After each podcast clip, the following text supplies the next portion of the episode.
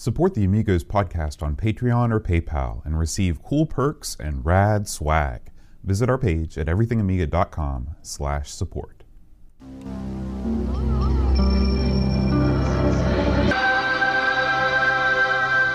Amiga, the first personal computer that gives you a creative edge.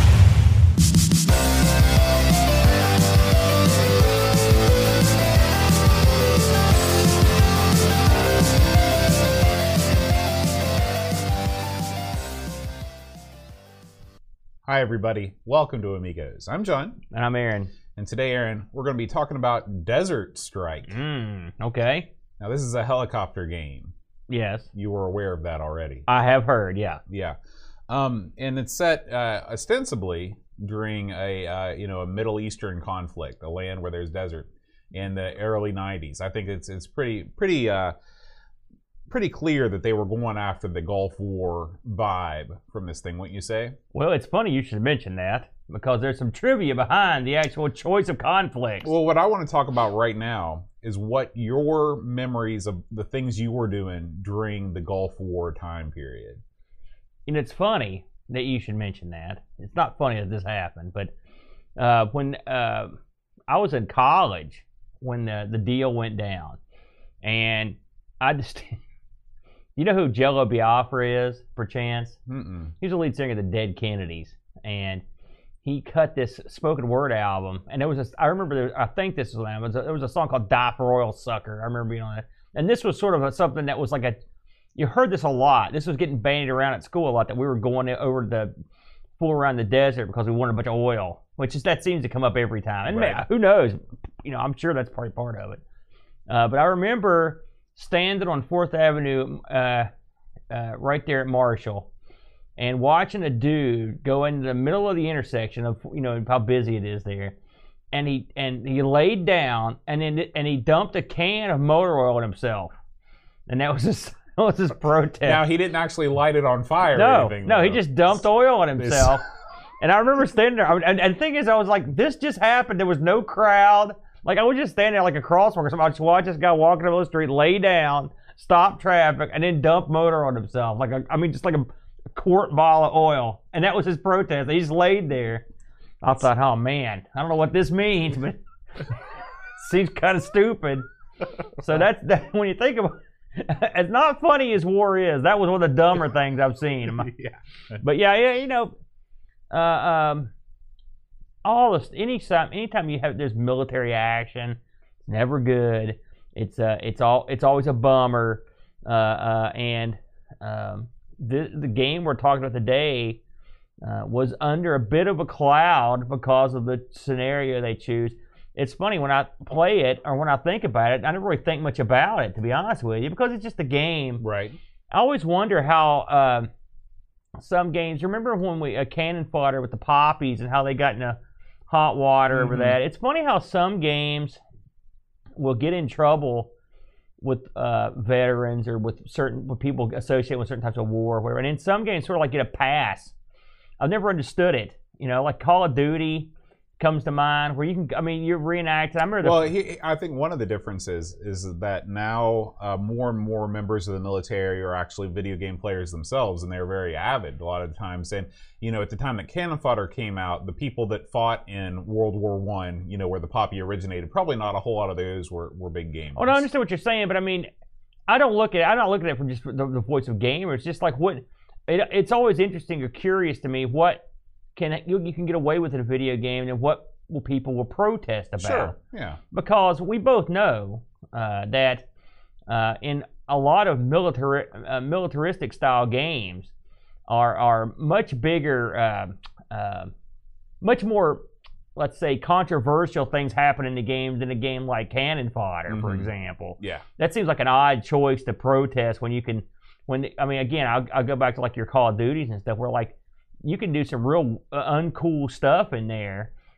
And no one seems to give a crap about those too much. And then if you go into, into down the down that same road, violence in games in general, military military violence and the glorification of war.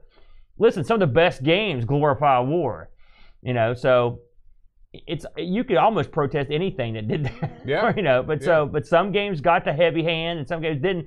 Now, Desert Strike came out. I mean, they did capitalize on what was going on, but you know, I don't. It's not like it's a real, real serious game. I mean, when you watch a cutscene and stuff, it's pretty tongue in cheek. Mhm. So you know, it's sort of. A, I can sort of see why people were Yeah, mad. I, I think that it might have been more the contemporary nature of the the game. You know, it came out as the conflict was going on. If you recall, a couple of years ago, they wanted to release a game called Seven Days in Fallujah, which is about you know uh, today's conflict, and it was actually contemporary to to now in a much more hyper realistic way, and uh, it got the axe. So, Yeah. Well, I mean, there's. I guess there's got to be some line to draw. yeah, but uh, um, I didn't let that bother me. Let's No. put that when I was playing the game. I, I, Me I, neither. I didn't let that affect me. How about that?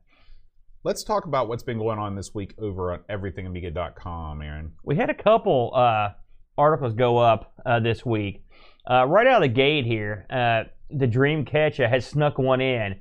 Now, he, this game, this particular article is on a movie, a game based on a movie that I don't think either one of us have ever heard of. No, Bo. according to him, it's a 1994 dystopian sci-fi action movie. Sounds like something would be in your wheelhouse. It does. It does. No escape. I've never heard of this.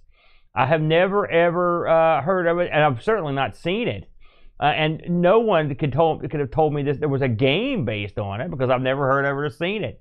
And uh, this is Dreamcatcher's usual treatment. He goes through, and uh, the game actually looks pretty good, doesn't it? By the Mhm. way, now it looks like scroll back up. here. I think you said this is on the on the on the Super Nintendo and the Mega Drive Right. uh, uh, and, and Psygnosis was behind it. So there you go. Uh, it looks good. It looks, you know, it looks sort of like it's almost got a little bit of a flashback look to it. Uh, but uh, um, it didn't obviously didn't review too well because that's what when Dreamcatcher steps in. Almost certainly it's garbage. Yeah. So if you're if you're into this, if you're one of the rare people that enjoyed this film or have seen this film, there's a game for you right there. Uh, and I will also say Dreamcatcher did some uh, pretty interesting stuff over on uh, YouTube. I commented on a couple of his videos this week, so he's he's always up to trouble, and he'll he'll if you ask him a question, he'll jump right back in. Uh, we also had now this is uh, something interesting. Our buddy Graham is back. Uh, oh, yeah, we'll get to that last. Sure. Our buddy Graham is back, and he's got a challenge to the Amigos community. We have a community vote, and he's challenged uh, me, you, and everyone in the community to write up a list of your favorite Amiga games between 1985 and 1996. You get one game a year, right? And then uh, after you list your game, he would like you to list the genre, the publisher, and the Hall of Light link if you know it, which that's easy to find out. Just go to Hall of Light, H O L. And then you can list 12 more games that you had to boot, like runners up. Now, I looked over, I looked over what he had. I, I agreed with some of these, right? For example, and just to, to explain how this works, he's got 1985, and his game that he picked that year was Archon, which is a, you know, I love that game. And then, and he goes through each year and picks a game, the, his favorite game that year. And then we're going to kind of compare him with everyone else's. There's already been, I know you've already done this. Yeah. Yeah. And uh, a few other people have jumped in. It Looks like Folds is in there mm-hmm. uh, Pixels. Yeah. So we've already got some people that have participated. It's fun uh, uh, to uh, see what people think. You know, remember when we were do- I was doing that year by year series? I think we did like three years. Mhm. It's funny in some of those early years. I mean, the pickings are slim. Yeah. Yeah. Especially 1985. Well, Archon is an easy. That's an easy choice because you know I love that game. Mhm. But uh, I believe Marble Madness came out pretty early too. That's another really good game. I mean, there were One-on-one. there were some good games back in, in, in the early days. Mhm. So if you want to uh, participate, head on over to everythingamiga.com. Uh, the uh, game list challenge is right on the front page. Yeah. Now tell us about this last one, Bode. All right. So this final one, you know, we've we've opened up uh, everythingamiga.com to uh, members of our Discord community and allow them to to go wild with abandon and, and publishing articles on things that they they might consider interesting, and, and they've all been excellent so far. Yeah. And this one is very unique. This one comes to us from Harbonaut, and it's all about the title of this article is "A Life on the Ocean Waves" in Pushover. So Harbonaut used to work at Ocean and uh, he designed the animations for Pushover. And it's, it's, it's he tells the story uh, uh, very uh, very well, and how uh, you know they, they brought this game to him, and they're like, hey, we need to tie this in with Quaver somehow. How are you going to do it? He talks about his thought process and how you know he uh, he he went through and, designed the animations, and how the more outlandish he made them, the more he loved the, the more Ocean loved them. Um, and uh, it's you know this is I, I wish that I would have read this before we talked about the game because we'd have had some extra stories. But this is kind of a neat addendum. Uh, if you're at all interested in what working at Ocean was like back in the '90s, and um, and you know more info about Pushover, which was a, a fantastic game, Yes. definitely check this out. You know, I was talking to you earlier this week. I was like, man, because I commented last week that the in between animations were surprisingly not crap. Yeah. Like they were good because they could have been. I mean, we'll go back to the other Quavers game, not so good. Right. You know, and this one was like they killed it. Mhm. And little did I know that the fellow responsible for those wacky animations was right there in the Discord. I was Yeah. stunned. yeah. So that's great. Great job, Harbonaut. And I, as I mentioned to you, I'm sure glad this wasn't one where we murdered the animations.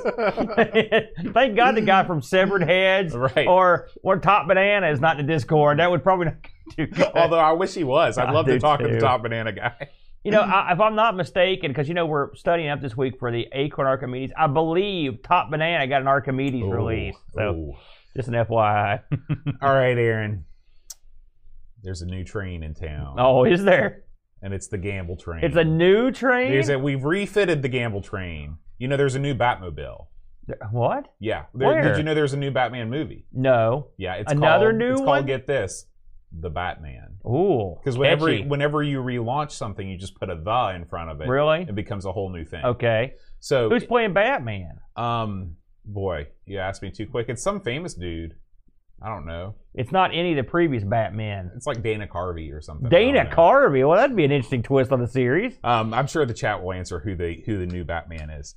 But anyway, Is this garbage or not? In what do you think? And have you seen any? it was very early on. They've only they've only All right. released like a couple images, but there is a new Batmobile. It looks very similar to the Keaton Batmobile, unless like the ultra realistic tank that was the Christian Bale Batman Batmobile. Yes. So, but anyway, the Gamble train has been refitted with turrets and uh, No. and, and, and a, It's like the Enterprise season is. two. They Yeah. do.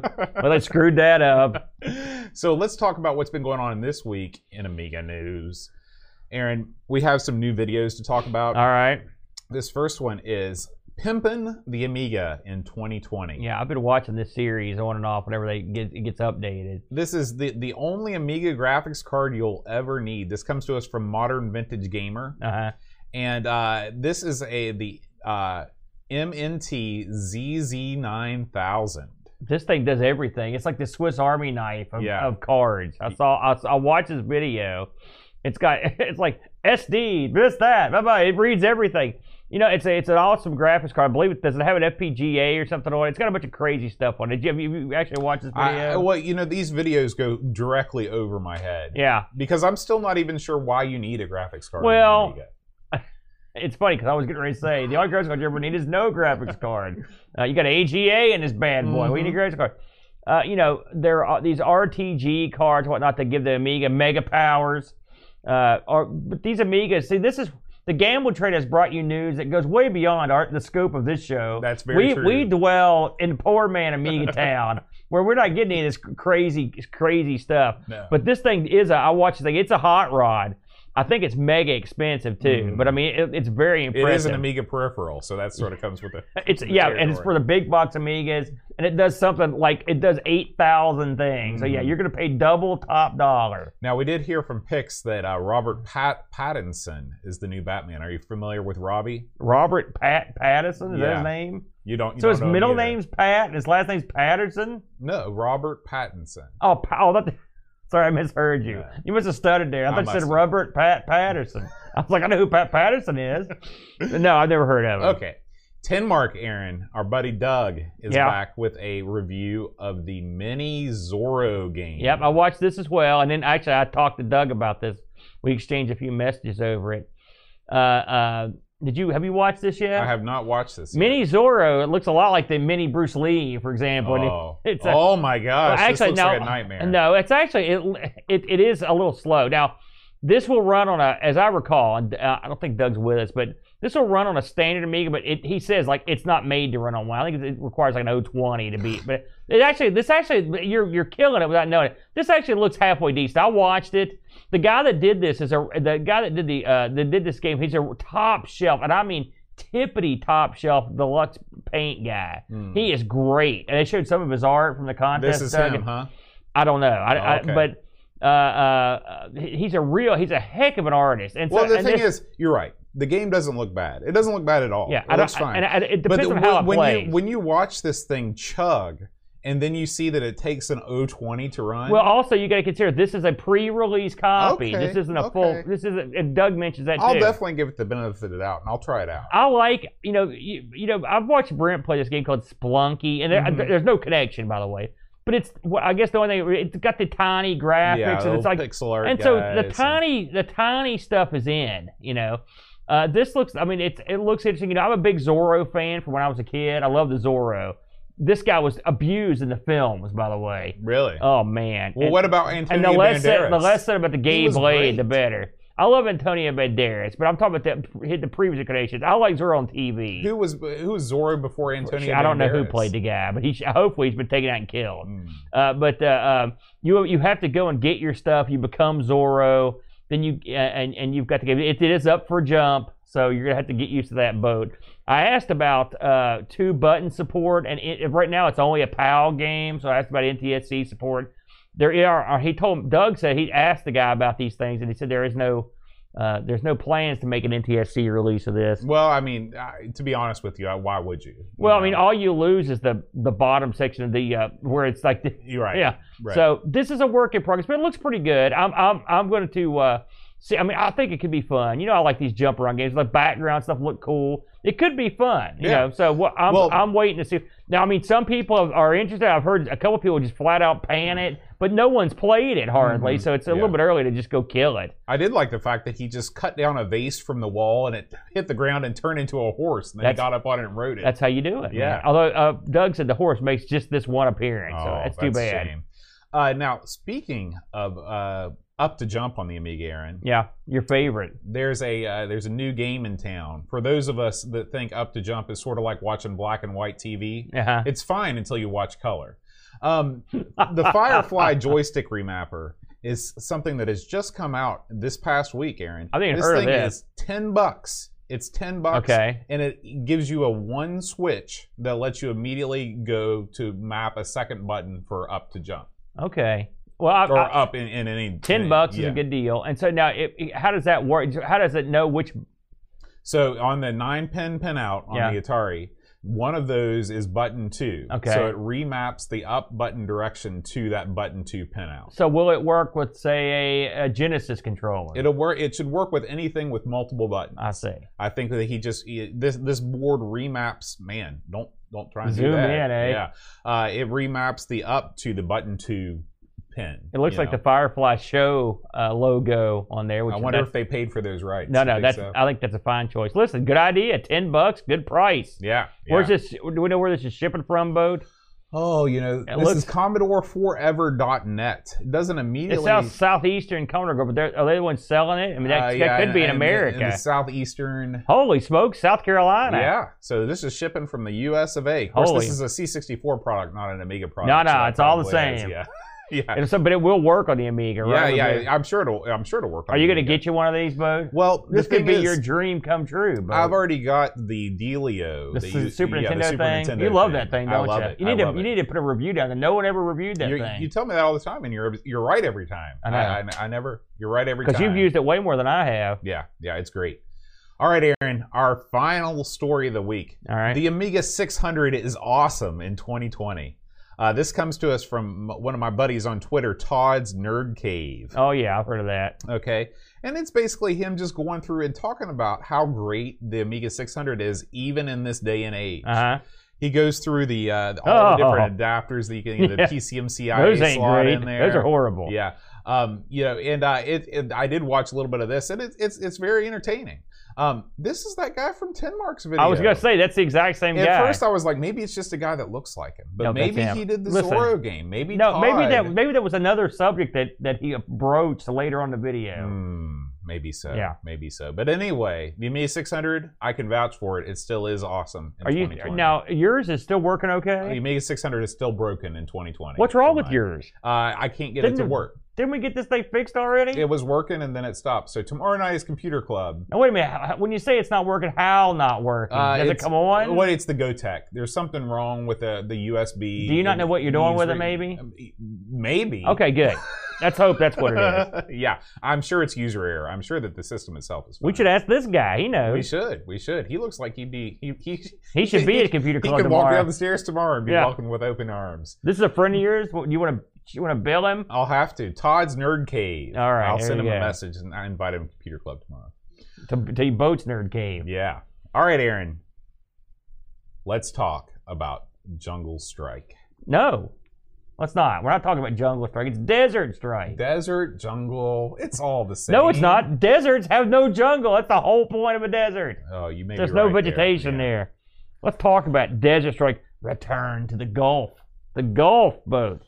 So, we'd both played this one before, right? We did. In yeah. fact, I just played this about a month and a half ago. I'm glad I did, by the way. That's a good primer because I was uh, much better this time around than I was the last time. it is. Uh, it is sort of ironic that you had played this just out of nowhere. One of the rare live streams by me. Yeah, I hadn't played this one. So uh, this bad boy uh, released in '93. This was published and developed by EA.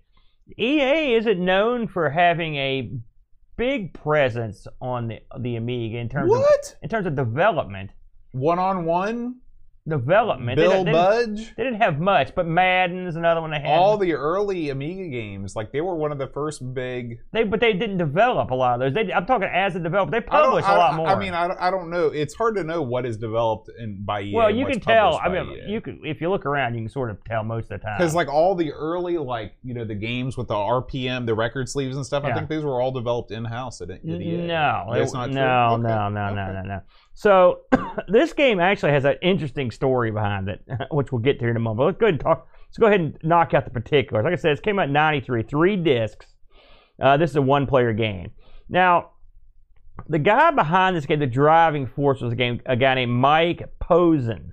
Okay, uh, who really hit, this was sort of his first effort in general in terms of games. All right. Um, the uh, the guys that worked on this uh, were the artists on this thing, and the, or the coder was a guy named Dave Kalakawa. He had done another game called Myth: History in the Making. Another guy that worked on it, Gary Roberts, had done. Uh, he worked on Madden and a game called Tanks with an X. Uh, and you had uh, a lot of the EA staff that came in and worked on this stuff. You know, that worked on a bunch of games. Uh, this is, of course, ECS, OCS, which keep that in mind, because we can complain about it later. Uh, and this got converted to a ton of stuff. Uh, and some of these I didn't even know. I was surprised to read a few of these. But the Lynx, I didn't know the Lynx got a copy of this. That'd be interesting. It would be interesting to see. Uh, the Game Boy got a copy of I'm this not surprised by that. the GBA, uh, the Super Nintendo, uh, DOS, which I have played the DOS version.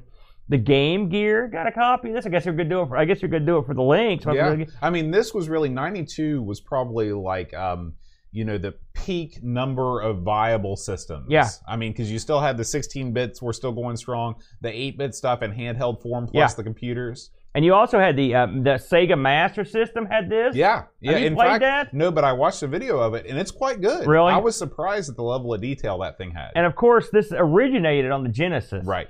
uh, slash Mega Drive uh, for those of you that that that uh, live in Europe. So, what's the scoop on this on this crazy game?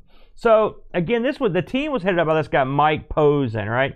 So this guy had had a company that EA bought, and he came in, and they're like, "Listen, what are we, you know, what am I doing here?" And so Trip Hawkins himself said, "Listen, go make you a game for the Genesis." He's like, you know, Choplifter was a cool game. Do something like that where you rescue that rescue hostages. Mhm. Bam. That was that's all. That was it. That's all I gave him. Mhm. So this guy's like, all right, we're gonna do it. And so he went to make this game. Um, he actually brought in a guy. Uh, this some of these crazy stories. He brought in his buddy to help him model the vehicles in this game, and his buddy was a full time dentist.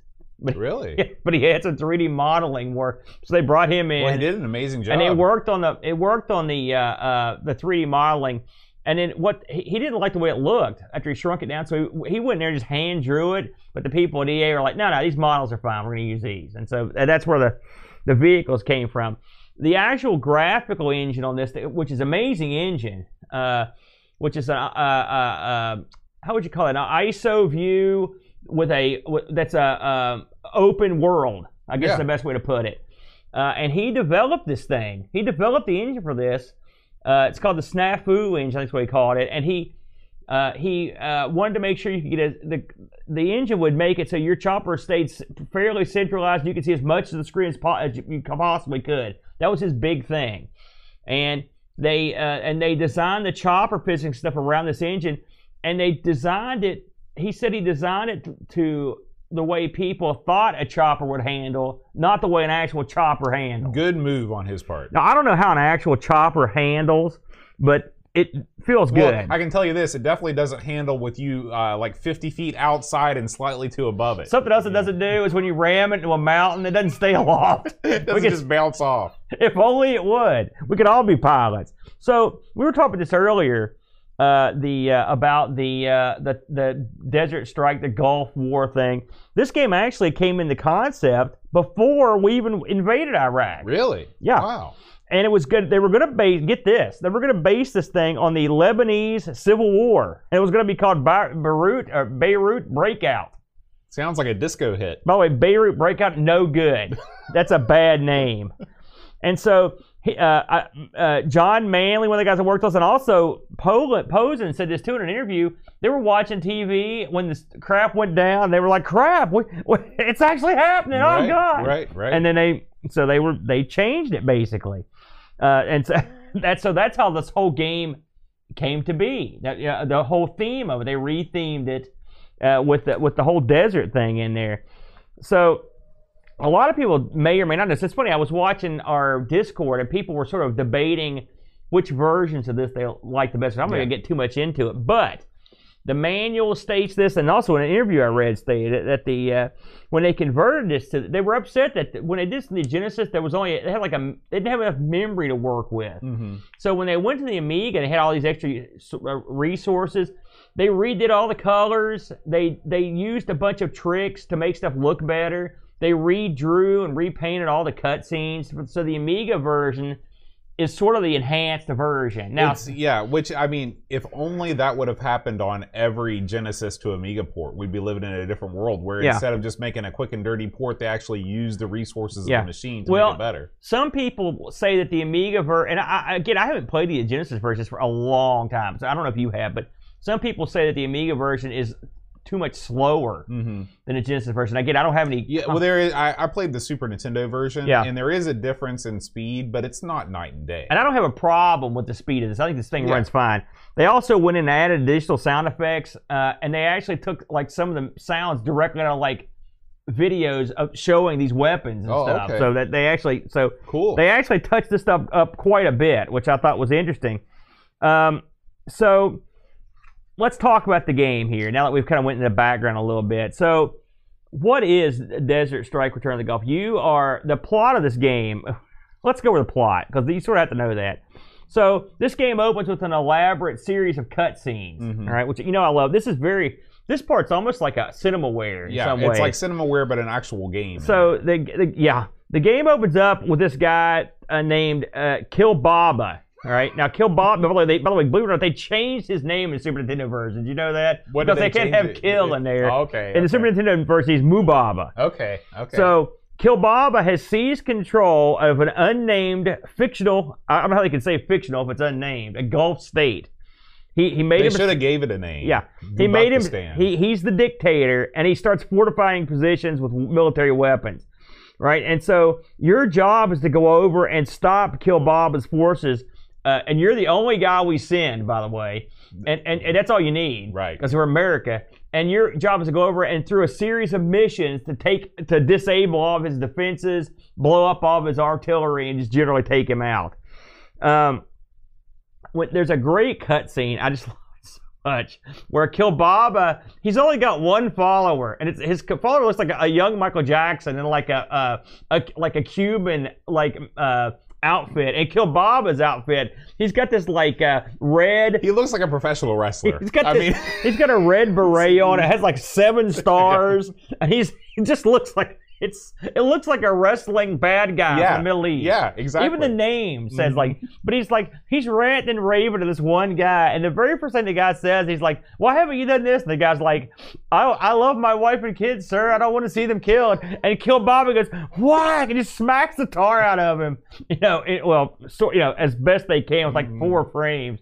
He's like, "Do as I say. You're next." The guy's like, "Okay," and all the cutscenes are just they're so stupid. That's one thing. It's hard to take it too seriously Right. because, listen, I know this guy's based on Saddam Hussein, but I can guarantee you that Saddam's a more competent, calmer man than this guy. this guy's out of his mind. And so once it changes from that cutscene, you go to the scene where you're on the carrier. And you're, they're like, okay, here's your mission. It's got that fat general up there with a stick, and your Yep. guy's sitting in the seat drinking coffee. Mhm. And right he- out of Wing Commander. yeah, he goes to the map. You're gonna be doing this and that and Mhm. whatnot, and then you basically to the main screen where you can pick a co-pilot and you can and you can get everything set up and you, and you take off, and that's where the game begins. What were your thoughts when you booted this up? What did you think about the presentation, the music? Oh, everything, everything in the in the pregame was top notch. It, I mean, the music's awesome too. and, and to be honest with you, I'd never I played this game plenty of times before, Yeah. but I always skipped right by. I know it. prelim I was hoping you'd watched it. Yeah, and uh, and this time I was like, well, I've got to I've got to be able to talk about this. So I'm Yeah. gonna watch it, and I'm so glad I did. Yeah. Um, I mean, it's not it's not animated. You know, No. it's it's, it's it's like a series of still shots, but the characters are just so colorful. You know, The it's so slap over is almost, and it's like a frame or two of Yeah. slapping this guy. Yeah. Um, I was I, I was very happy going into this thing. Yeah, yeah. You want you you want to destroy this. This guy's the bumbling idiot dictator of the Middle East. Mm-hmm. Right. So, and then of course you then you go in and you can pick your co-pilot. Now I didn't get too involved. In fact, I didn't really care. I know some are better than I others. did, yeah, I did, I, that was one aspect of the game where I didn't really. I didn't yeah, really put a lot I, I didn't mess with it too much. I'd done it before where you go through. It's got their bios you can look through. So then there's a scene. Uh, once you go to train, there's a scene of you guys getting on the chopper, which is pretty cool, and the music's playing. The music for this is straight out of like, uh, it's like they they watched uh, uh, uh, one of the old uh, '80s uh, air movies, you know, and and they were like, yeah, we're gonna use that kind of music because it's like bum bum bum bum bum bum bum, bum, you know, it's got this Mhm. real kind of epic Right. electric feel. It's really good. It Mhm. fits. It fits this cheesy thing perfectly. Right. Right. You know, and that anytime you hear music in this, it's not normal Amiga style music. In fact, it reminded me a lot of the music in Madden. I'd wager that. I bet my bottom dollar that that guy did the music in Madden too. He did, Mhm. and Road Rash. He did that too. So, Mhm. but you know, Madden had this kind of it had a different sort of music in it. This has that same kind of, and there's several different tunes. There's not a tune that plays while you're on the mission, but they're they're in the mu- me- menus and stuff. You, you see the music. So once you've got your chopper set up, you're ready to go. You start the first mission. You start off when your aircraft carrier. You come up and you take off, and you're you can go wherever you want uh, in this mission. Now, um, to figure out what you're doing, you hit F10, and you get the screen that has all the info. Right.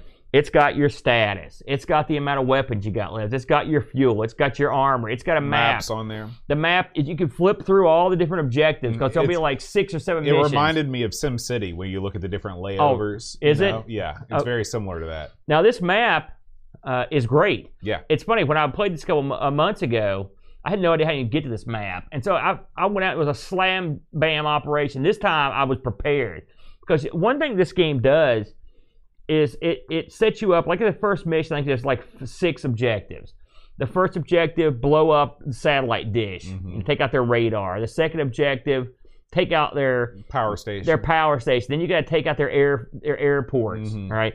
And so you're doing these, and you can do them in any order you want, but it recommends you do them in the order they're presented. yeah, and it gives you rationale too. It's like you want to destroy their radar because it decreases the artillery range. Right, right, like right. And so you're, and it sends you out, and you're going to be flipping this map a lot because when you're in this chopper, it's kind of hard to tell where you're at. At least I had trouble. I use the map all the time. Yeah, Bo. yeah. Well, you got to remember, you're flying around the desert. There's not a whole lot of landmarks. Yeah, you and, know? and also, I mean, they do do it. There, I will say, there's a road that winds through this desert, and you Mhm. can use that. I use the road to do most of my tracking wherever I could. Now, once you start on your missions, like, and these missions sort of have a, and I, I got, I don't know how far you got in this game. I got almost to the end of the second level before oh, I you got much farther than I Yeah. did. uh, so when you're going through this, it there's a there's a there's a way you do these. Uh, it- they progress a certain way, and Mhm. here's the way I saw it. Maybe you, and you'll see it otherwise. You've got three different weapons. You got your cannon, your bullets. right? Mhm. You've got your Hydra missiles. All right. Then you've got your Hellfire. Missiles. I think it's the other. Oh yeah, you're right. You're right. right. The Yeah. Hellfire missiles. You're they ain't kidding. So what I would do is I would use my guns for ground targets, vehicles, uh, small stuff because the guns. uh, If you try to shoot other stuff with the guns, it takes forever.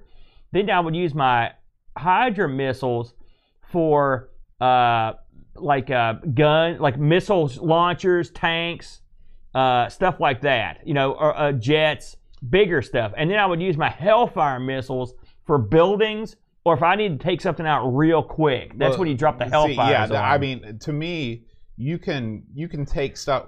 The way I approach this game is is uh, the level of threat dictated what kind of weapon I'd use. Also, you didn't use like I only use Hellfires on buildings. You did it. Well, you used Hellfires whenever you thought you were really threatened. Right, Yeah. right. Because uh, I didn't. I mean, you can see where all your ammo dumps are all over the screen. But the thing is, when you fly out to to pick up more ammo, you're meeting more threats. Yeah. So at some point, you know, and with with buildings, if you're if you've already destroyed all the threats, you can take out a building with cannons. It'll take you a while, Yeah. but you can do it. I- So that's the way I approach. Well, the way, like I said, I, I, I use them for specific situations. And for me, it was situational. Now, I'm not going to lie and say occasionally if, I, if, if things went south, I'd use the Hellfire. But I found the Hellfire missiles to be overkill on on, Oh, yeah. on stuff that wasn't buildings. They'll- well, they'll, they'll take out stuff in one or two shots most Yeah. of the time. So your chopper flies around this desert, and like I said, you go, you get your map up, you go toward your objectives. Now, I used the the uh, uh, space bar. I think everyone did to go between the weapons. No, is- I didn't do that. how did you do it? I'm pretty sure that I used numeric keys on uh, like the one, two, Oh. and three to switch between. I used I, I used think the, that I did that. I used the space bar to go through them. So you and you're just three weapons, so it's not that tough. Oh yeah, three weapons. So you're out in the desert. What are you doing out there? Well, you're going after your objectives. You're also looking for P, like uh, for people that are stranded out there that need help. And occasionally you hear someone audibly going, "Help! Help!" Mhm. And you if you and sometimes it's hard to see them. But You'll, you you'll hear around, you'll hear other things too. right. You'll, like whenever you're low on fuel. oh yeah, the computer talks. Yeah, the computer talks to you constantly in Yeah. this game. And so uh, when you when you see a guy on the ground, you kind of hover over and a ladder comes out, Right. picks him up. And this is what uh, this is one of the things that's genius about Yes, this game. absolutely. you don't have to press H to lower your ladder. You don't. It's all contextual. Whenever the game sees that you're near something, it will lower the appropriate deal. yeah, because if you're near a, uh, an item you can use, it lowers like a hook Right. and picks him up. Right. This is great, and it Mhm. gives the game a lot more depth, which I'll explain in a moment. Because aside from just going through and blowing crap up, there are also missions where you have to rescue hostages, uh, rescue prisoners after you've broken them out of jail. Uh, one of my favorite missions are where you go blow up some crap, and then you'll see this dude run out, and you have a guy at the bottom of the ladder that grabs him and pulls him up. Mhm. He's a he's an enemy. You're going to grill him for information. Mhm. And the, the way that they do this too is is great, where they don't have like health pickups. Like there's not like a first aid kit, which is like you know how are you gonna how is that gonna help your helicopter? Instead, whenever you rescue uh, POWs and you bring them back to the loading area, that heals your helicopter. Of course, that doesn't make any sense either, but it's a good reason to do that stuff, and it's more than just shooting fuel to fuel up. You know, you've got to pick stuff up. I really like that aspect. And you can hold. I, don't think there's a limit to the amount of people you can hold because I've held a ton of people. Boy, if good there's a limit, I've never Yeah. seen it. Uh, so, aside from picking up hostages, aside from this, so you're, when you're driving out in the desert, it's not like you just drive, drive around scot free. There's crap after you. All right.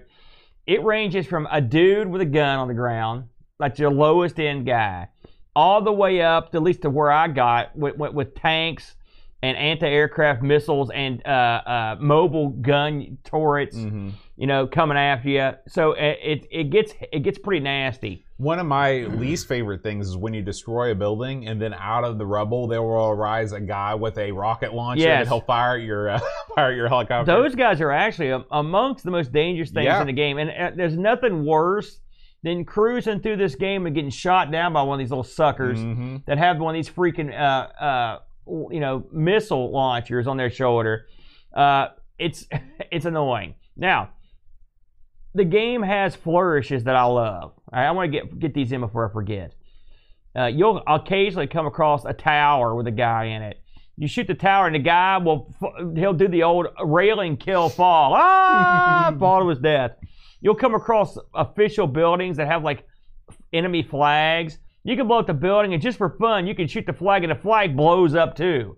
Stuff like that. Mhm. Uh, you've got uh, guys at guard posts opening and closing the little guard post thing. Mhm. You can blow that crap up. You can literally blow up just about anything in this game.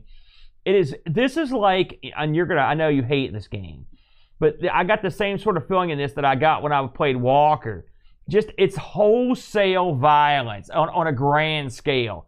See a guy out there with a gun, he's shooting in the desert. You can shoot him with a cannon, or you can turn on a Hellfire missile and just scorch this sucker, Mhm. like leave him melted on the ground Mhm. just for fun. If you Mm-hmm. just feel like doing it, uh, you can do all kinds of fun stuff. You can blow up every building. You can just do everything, and it makes it great.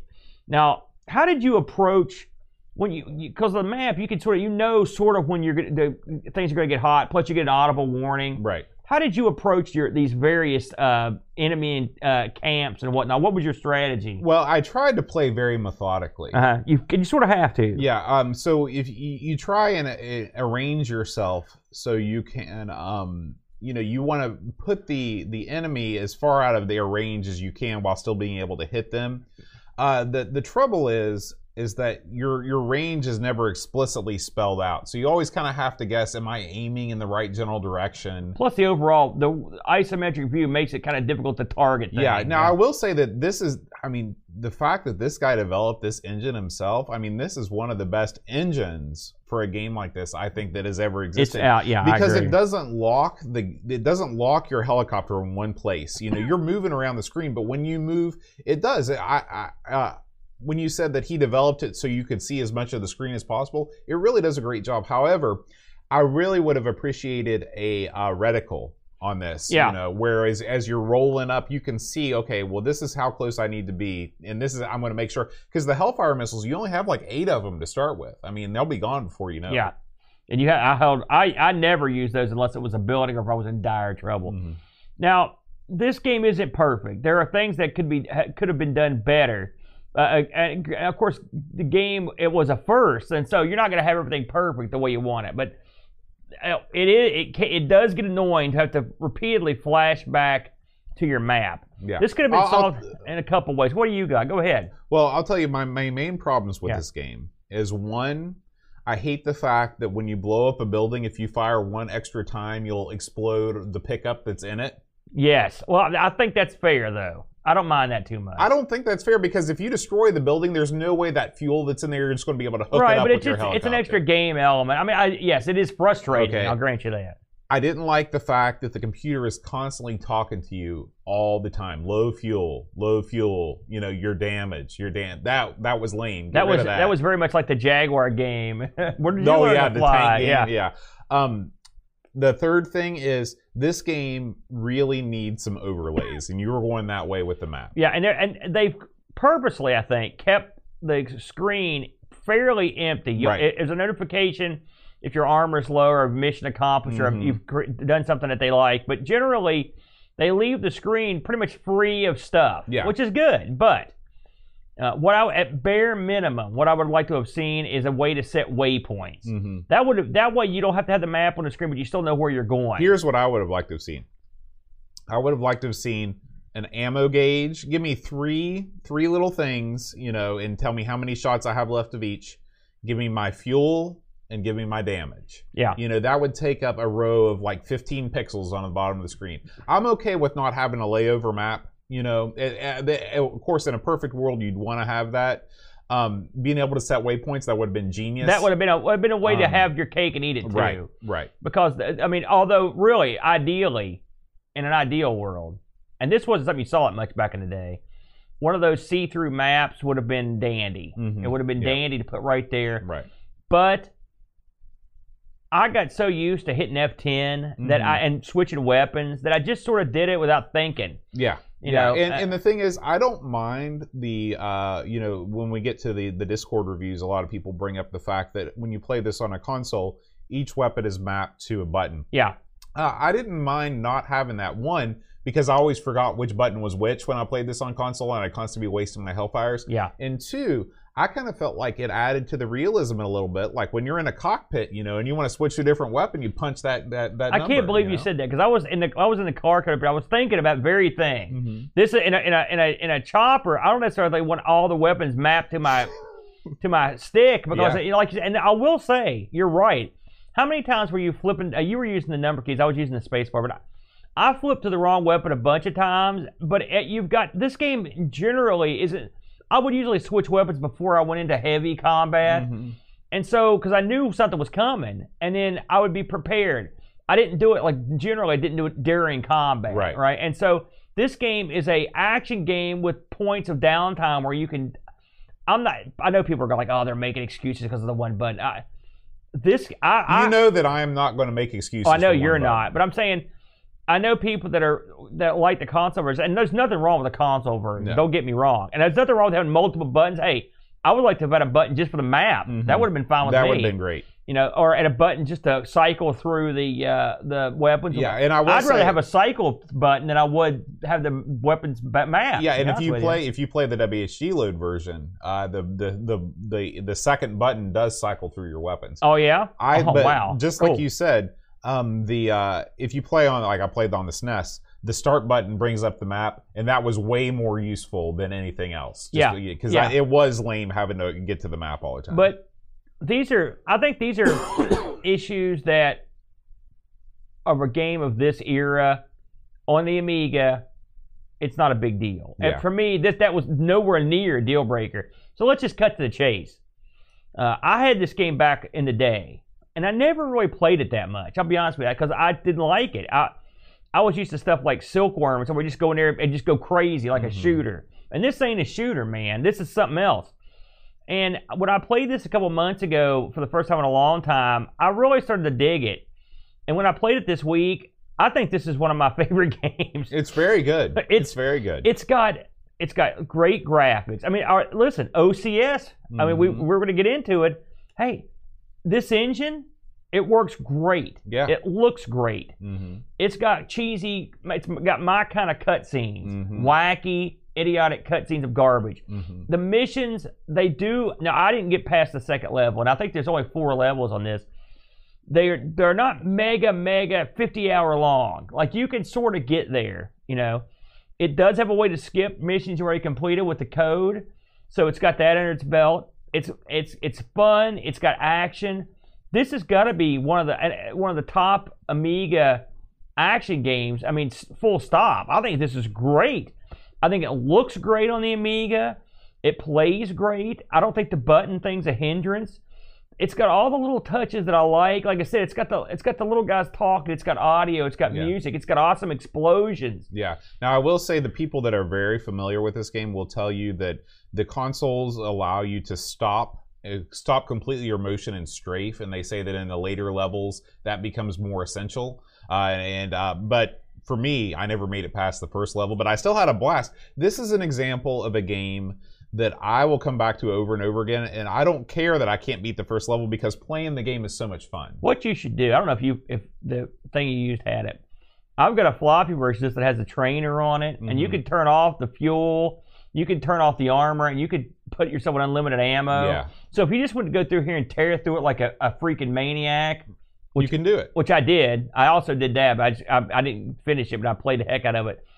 It's neat. Now, I, there are things I'd like to see better. I'd like to see also more terrain would be nice. Different, like, but I mean, Yeah, I mean, and I, it's not a long game. You know, I'd like to see more. But I mean, they ended up releasing a ton of these, not for the Amiga, unfortunately, but they've got Jungle Strike and Soviet Strike. And you know what I would love to see is this engine, but give me the the ground movement and variety of a game like Alcon, where you've got tanks rolling across the Yeah. fields and different cars and cities and things like this that. This engine was underutilized. I mean, they could have done a lot of different things with this. Uh, I, I, I, it's an awesome. It works great, and it, you, and the thing is, the chopper's awesome looking. Mhm. All the stuff you shoot's awesome looking, and you've got room to look around. Yeah, One thing we've noticed on games like this is like they, the, it's like a postage stamp. You can't see too uh, enough. This one, you can, I mean, don't get me wrong. There'll be some cheap shots coming in. You'll usually get shot, but I mean, uh, that's why it helps to know where you're going right. like when you get near, let's say, a, a satellite dish, you know for certain there's going to be a stationary missile launcher Mhm. near that thing. Mhm. You know, or and or like when you're busting somebody out of prison, you know there's going to be tanks rolling in, Right. you've got to be prepared. You know, while you wait for those prisoners to come out. I also like stuff like in mid mission, if you rescue certain guys, there'll be a cutscene. Mhm. Hey, you rescued. Yeah. This is the lost co-pilot. This is a guy who has information as to where this is. This is you've, you this is a POW. Mm-hmm. And I mean, and listen, these cutscenes aren't like full motion animation, like awesome, but they're still But they're they're neat, and they kind of break Yeah. stuff up a little bit. I bit. agree with you 100%. Remember, what was that game that we played a couple weeks ago that was set in the jungle? There was like a choplifter clone. I remember it. Yeah, So this game is the exact opposite of that game in every sense of the word. Like you couldn't see anything You in that couldn't game. control Yeah, You couldn't control it. There were no cut. This is the game right here. This is what you want. If you want a helicopter game, stop and start at Desert Strike. so we agree on one. Yeah. It finally it hasn't. I, I wonder if it will ever happen again. Um, I should mention that uh, uh, when this was developed, uh, the uh, this guy uh, uh, Posehn, the, he wrote this game uh, in uh, 68,000 assembly language. I found this in an interview. Uh, in uh, in the in the World Builder in C++, and he did it all on a Mac. I hate to say it, Well, and he connected the Mac directly to a Sega Genesis with a writable cartridge. no. So that's the way he that's the way he made this thing. Uh, he was loosely he was more he was involved in Jungle Strike, and then as the other ones came out, there's Soviet Strike, and there's a couple more. Nuclear Strike. Yeah, he was l- loosely involved in those. There was one coming out that was good that was proposed called Future Strike, which Mm. seems that seems interesting, but it never happened. Maybe it'd be like Blue Max and it, it, 2001. it, it morphed into another game, Mm. and which and he was sort of out of the loop on that one. Anyway, I give this one a thumbs up. So let's see what the um, the mags thought about this one, Boaster. Um, Lemon, you love them. I do love Eight point two nine, pretty good. This game, I'm just gonna cut to the chase. Widely loved. Yeah. Um, not, not surprised. Amiga Action gave it a 90. Amiga Computing gave it a 93. Amiga Format 87. Amiga Magazine 8 out of 10. Amiga Power 92. CU Amiga 93. Now it's funny, you know, they always list a bunch of extra scores like they would review it when it got on budget. mm-hmm. Some this is one of the few games I've seen that some of the reviews are like 95 and 96. It went up on a So couple. it sort of aged well. There was actually someone that reviewed this in 97. So that's five years after it came out Mhm. and they still gave it a good score. Um, so it was pretty well regarded. What did the, what did our crew think on this one? Uh, let's see. Chris Fold says, "If I hadn't such riches, I could live with being poor." This is a game I owned and finished back in the day on the SNES, and late last year I did the same on the Mega Drive, so I was curious to see how the Amiga version turned out. The graphics and sound are on par and even in places better than the console counterparts, but it loses out in the most important way controls and playability. The console versions with multiple buttons feel intuitive and are a joy to play. On this version, I constantly felt hampered and let down due to the single button madness, and don't even mention the disk loading times. That's one one thing we I, did. actually, I did play this on the Gotek because Uh-huh. I got that Gotek. Yeah, I mean, Yeah. it, but I mean, it's it, it's it's no worse than most things that are three discs. Right. just put it that way. Right. Um, let's see. If you don't own, if you didn't own or since own a console, you probably think this is great. But if you play the others, you'll soon realize it's the poor cousin. Six out of ten. Lord Soup agrees with him. Uh, let's see. Ricky Droscher says, hands down, hands down, one of the best Amiga console ports. The graphics have been redone in 64 color, extra bright, extra half bright mode, and the sound effects and music get a major boost as well. Is extra half bright mode the blast processing in the Amiga? Listen, who are you talking to? I'm half The right game- myself. The game itself shines as well. 10 out of 10. Wow. From Ricky, who's with us in the chat right now. Pixels at Dawn, also with us in the chat, says, I decided to do a platform comparison with this one, fully expecting the consoles to blow the Amiga away. I was pleasantly surprised. The Amiga has much more detailed graphics and animation, and the sound is worlds apart, with the consoles sounding quite primitive in places. Overall, the Amiga seems to have gone for a more serious feeling approach. I'm not sure. Uh, whereas the console versions favor a more arcadey feel. I much prefer the Amiga's more measured tactical movement to the quick moving Apache on the consoles, but this may not be by design. The consoles add a nice hover mode to the controls, which add a bit of strafing and put the weapons on separate buttons, but the main movement controls remain the same. Unfortunately, on all platforms, the game is extremely hard, with the Apache very easy to take down right from the off, but still a downright classic wherever you play it, if you can stay alive long enough. 8 out of 10. Yeah. You know, he mentions the tactical feel to this. It does feel tactical. And and one thing, since we've got a, uh, since you've got these various missions you can do, it, you really have to look through the missions early Right. And see, okay, this one, because some of these things will take you back and forth across the entire zone, Mm-hmm. and there's your fuel gone. You really have to sort of, there's there's a strategy, strategy element involved. I don't know if it's in the console version. Like I said, I didn't play it, but in this version, you really have to sit down and kind of plan what you're going to do. Yeah. Like on the first level, I'd played it enough times. Okay, I'm going to do this, this. I can do it in this order.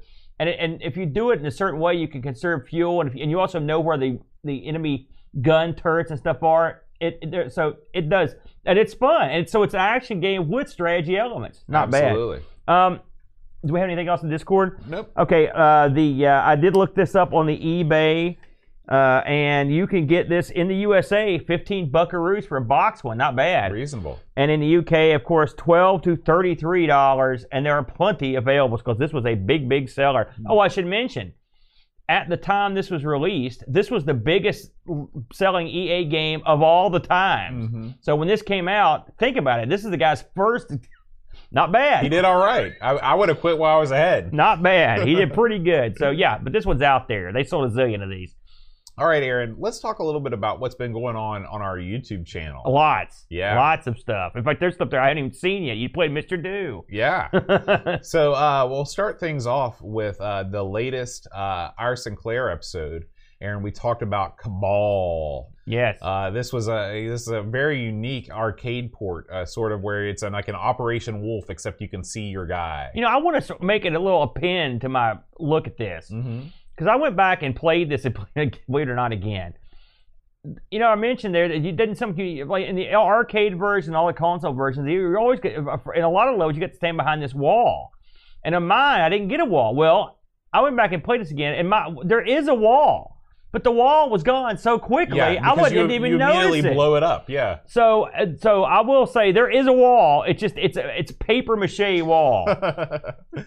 uh, let's see what else we have. We have a new episode of um, let's see the Tandy TRS-80 model computer. Oh, we actually I think we talked about this last week. This is all. Uh, no, it's not. This this It's came new, out after yeah. last. Yeah, after Me last week. on yeah. ARG Presents last week, me and the Brent. It was a very unique and fun episode where we looked at the T- Tandy TRS-80 Model 100, which is a sort of a uh, bizarre early laptop. I guess the best we could put it with sort of an LCD screen. And we, it's funny, we uh, didn't, when we picked it, we didn't know what it was. And then we found out there were only, as far as we could tell, there's one commercial game ever made for it. Uh, and we played, so we just went out and played a bunch of basic games that were made for it. We had a good time. I had a lot of fun uh, putting this together. We had a lot of fun playing it. And uh, all the, all for one of our few times where all the footage in this is all original. We had to do it all ourselves. So if you're interested in seeing just a wacky, I mean, off the wall computer, this is your show right here. We had a good time. And if you can, be sure and watch the video version because Aaron has actually done an excellent job. He he filmed footage of himself playing this and then overlaid it into a real picture of, of the Model 100 as if it were playing right on the screen behind it. It's very impressive. You like that? I do. I love it. I thought it was fun. All right, Aaron. Uh, I did some Atari games. Uh, some of these have not been released yet, but the one that has, I did a, uh, you know, the Atari Age has a high score club. And I Uh-huh. thought, well, I'm going to enter some of these. They do it multiple rounds. You have no it's a chance. big deal. Oh, no, I've got no chance at all. But I sat down with Joust. Man, that is a funky color Oh scheme. yeah, that's well, that's you- much better. You know, the Atari goes through a screensaver mode where it inverts the colors. oh, So, is like that the- what it was yeah, going on yeah, that's there? what was okay, I was going to say, So- surely that didn't mean for it to look no, like that. no, no. No. But I had a I had a good time with Joust. I played my best game in the first game, but I still did not do very It looks well. pretty good. Yeah, I yeah. like the uh, the uh, uh, contours and, and the detail and the actual base of the stone. It looks Mhm, good. Yeah. Very cool. Um, let's see. Uh, we, if you're at all interested in some Coco action, uh, I took some footage of Berserk, otherwise known as Haywire, after he was uh, probably sent a letter. Uh, You can uh, tell you play this on your Coco 3. Yes, I did. Because play it on those those 3. screens right there are supposed to say stuff, but they don't work around the Coco Yeah, 3. right. And the score also does not Yeah. work on the Coco 3. but uh, if you're at all interested in what a Berserk clone looks like on the Coco, and also stay tuned on our channel because uh, in a couple of weeks we'll have a Berserk episode.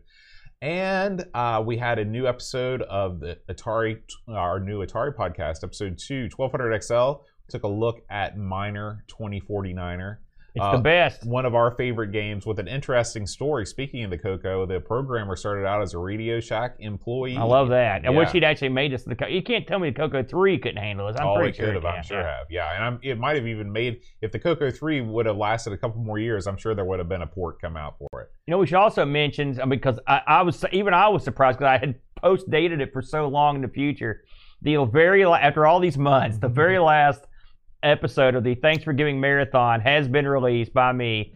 Spin number twelve. Actually, this has two spins in it, uh, the, but it has all the. It has the. It's the end of the marathon. If you want to see uh, me, Brent, and the boat playing some. This time we played modern games on classic consoles. We played. Uh, the Angry Video Game Nerd boxing on Atari, and I, what was the name of that other game? It was really impressive. Yeah, there was it was a, it was a NES game. That's it, right yeah, there. Uh, and it was something like Wizards or something like that. But uh, but yeah, it was Brent. Brent, I guess, had, had kickstarted this and been following it, and uh, very very cool game. But by the way, this is another game that has those little graphics yeah, and jumping yeah, around. This is stuff. exactly like what. Although you were this looks really good and it played good too, so that, that was a lot of fun. So yeah, but that's the end of that. So look forward to Thanks for Giving uh, 2020 coming up after right near Thanksgiving.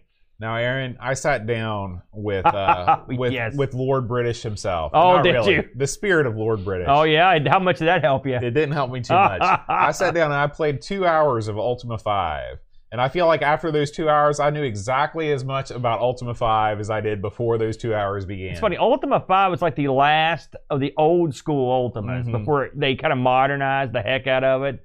And it's I remember playing Ultima Two way way back. My buddy was like, "We gotta play some Ultima 2. And I remember back then I was just like, "What the hell am I looking at here?" and he had this big map and stuff, but I had no idea what was Yeah. happening. Yeah. I I have just dipped my t- pinky in this thing. I, I'm going to get into it hard this week. But I'll tell you, it's it's a check out the stream because it's a good time. The the chat gives me a lot of help. Wing Chun Wolf is an Ultima expert, so he he helped me along too, and uh and so. You got lucky there. But it's funny because for everybody that I talk to, they're like, Ultima is the best. Oh, and then they're like, and I'm like, cool. What about Ultima Five? And they're like, well, that's kind of the one I skipped. so we'll see what we'll see how that works. Um, and now, uh, haven't got to watch this yet. When did this? yeah, pop? just yesterday, Chris Folds, the one and only Chris Folds, there it is. What a celebrated. handsome devil he is. Oh yeah, fitness man. Celebrated 20 years of the PlayStation 2 with a retrospective. Can you believe the PlayStation 2 is 20 years old, Aaron? You know, I celebrated 20 years of the PlayStation 2. I hacked the crap out of it. Is that I what put you a hard drive in that sucker. Then I, I celebrated some more with a bunch of pirated crap I stuck on the hard drive. The PlayStation 2 was. Um, did you buy one of these things when they were new? I got one at the uh, uh, antique store in Nitro Okay. for seven dollars. So you did not buy one of these when they were new. no. Okay. Well, I did, and uh, and it was it was not a good investment. I don't think that I. I- Everyone loved this. You, you didn't know, like it? I, I much most of the ga- most of my time with the PS2, I spent playing PS1 games. Uh, Dragon Quest Nine, I played a ton of. Of course, no one can stop Mr. Domino. I was going to say, I, I know you at least have the one game on there. yeah, uh, but really, the the only thing the PS2 is good for for me, two things: Tulip and Katamari Damacy. yeah, know there's another one. Yeah. So you know, really, is there anything that has a larger library? I mean, no, I think here the PS2 how will go down in history as the largest, have- most varied. we're sort of mocking it, but I mean, let's face back. It's got millions of great games. It's the top selling console of all time. but we've just never played them. no. It's got zillions of great games. Yeah. We just haven't played them. Yeah. So, yeah. and I will though. But make sure you check out Chris's video. It's really, really good. Uh, I checked it out and Look I how learned a ton. fancy, by the yeah, way. Yeah, he did a good job with that. And finally, Aaron, I had a little chat with Mike Clark. This was released on the podcast feed a couple weeks ago, but I released the video version. Mike Clark, Psygnosis, uh, composer, audio designer. He looks like a composer. Oh yeah, Yeah. yeah. Um, but we went we went deep in the weeds with uh with you know his his history and what it was like working for Ocean as an in-house audio designer. This was right up your alley. Oh wasn't yeah, it was yeah. great. And um, and then we, we we talked about his his musical influences. We took a deep dive into uh, Mr. Bungle, and, uh, and he, he was he was a real real cool guy, real nice guy to talk to. And uh, and uh, make sure you, you check that out if you haven't already. Yeah, good stuff. All right, Aaron, as we near the end of the show, um, sad. I'm interested. I'm interested to hear this part. I'm sad to say that uh, first of all, we want to thank um, Blendo. No, not Blendo. Who Ah, picked? Who well, picked, thank him too. Who picked? Was it Pix? Did you pick Desert Strike? I think Pix picked uh, Desert Strike. I could be wrong. Um, we want to thank our Amigos Game Selection Committee for uh, for choosing Desert Strike for Yeah, us. good choice. I Uh, cannot believe we haven't covered that until yeah. now. I just can't believe it. If you enjoy the uh, the show and you want to help support the show and, and pick the games that we play, uh, you can go to patreon.com slash amigos podcast. We need your help. We Yeah. don't know what we're doing. We're idiots. If you have not uh, had the, an opportunity to write us a review on iTunes, that helps us tremendously. Uh, oh, it's a Boss Man oh, pick. you're now you're in trouble. Oh, I can't believe I will be skipped out on the Boss Man. Paul Harrington, thank you for for picking that game and for the selection committee voting. Good choice. Thank you guys uh, so much. Um, but anyway, write us an iTunes review if you could. That would really help us. Now, Aaron, last week the Patreon song. I'm sorry to say, again for the second week in a row, no one guessed the song. That game was. I mean, that song was all. over. I had no idea what you well, were saying. Well, what I did was it, the name of the song was "Does Anybody Really Know What Time It Is" by Chicago, Oh, I know that song. and uh, I did, That's what you were saying. I did all the horn parts, I did all the backup vocals and the lead all in one. That would explain because you were, that thing was all over the map. yeah, I don't I don't really know how big Chicago was overseas. I'm guessing they weren't huge. Uh, But so that song's even had something to obscure. I mean, it's it. a fairly obscure Yeah. song, by, even by Chicago standards. Yeah. I mean, it it's a hit, but you don't ever hear it. No, no. Of course, you never hear Chicago. Period. Yeah, you do. So. 25 or 6 to 4, you hear that all the time. Do you? On classic stations. I guess you do. You probably hear that more than. What about Saturday in the Park? Those three. Which which one? Which one are you going to hear the in most? park. Boy, I, I'd say oh, oh, 25 or 6 to 4, but it's Saturday in the Park, and then the third one you Yeah, did. the third yeah. one, yeah.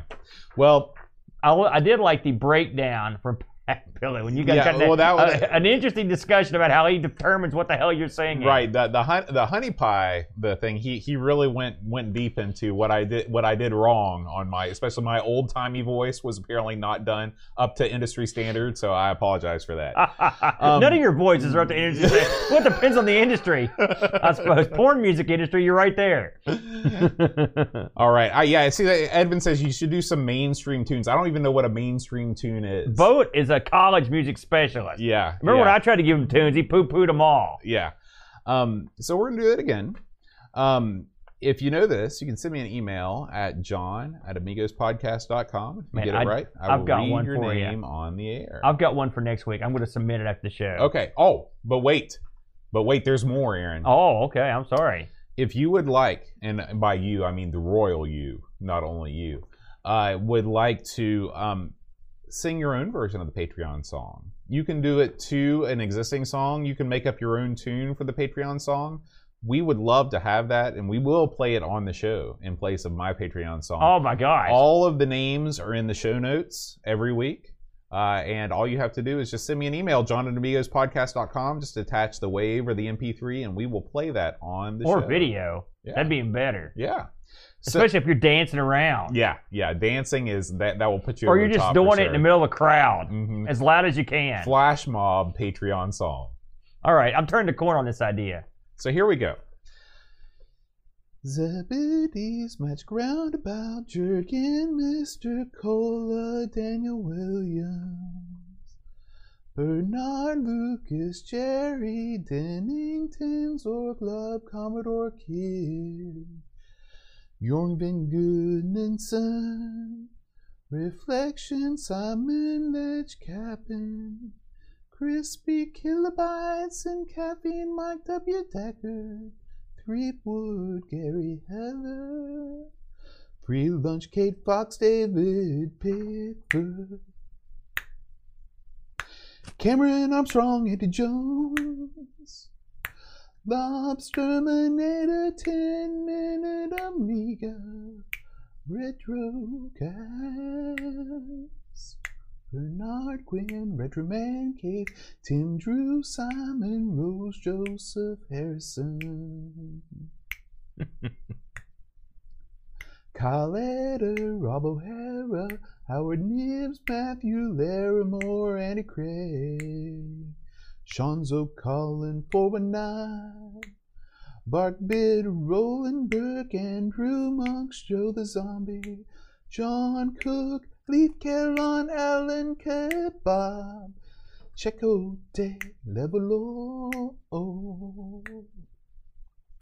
John Marshall, Matthew Perron, Ricky DeRocha, Creepy Dead Boy, Figgy CTZC, The Slow Norris, Stefan Sorgord, Mortensen, Edvin Hellensen, Blendo 75, Christopher Soul, Christopher Hassel, Rabbi Abbott, Chris Folds, Dreamcatcher, Lauren Giroux, Graham Vepke, Lane Denson, Adam Battersby, O'Brien, Retro and Vintage, Gary Hucker, C. Brian Jones, Paul Harrington, Duncan Styles, Tips from the Crib, Josh Nan, Adam Bradley, Jonas Rulo, THT, uh uh, Eric Nelson, Kim, Tom, me, Humberstad, Daniel Bingston, Brutal Bearer, Derek Goda, Daring Cole, Jason Moores, Pixels at Dawn, and Kjolbjorn Barman. You sort of morph Brutal Barracuda with another name. That's that's why I do it. He morphs. He's like a dino morph.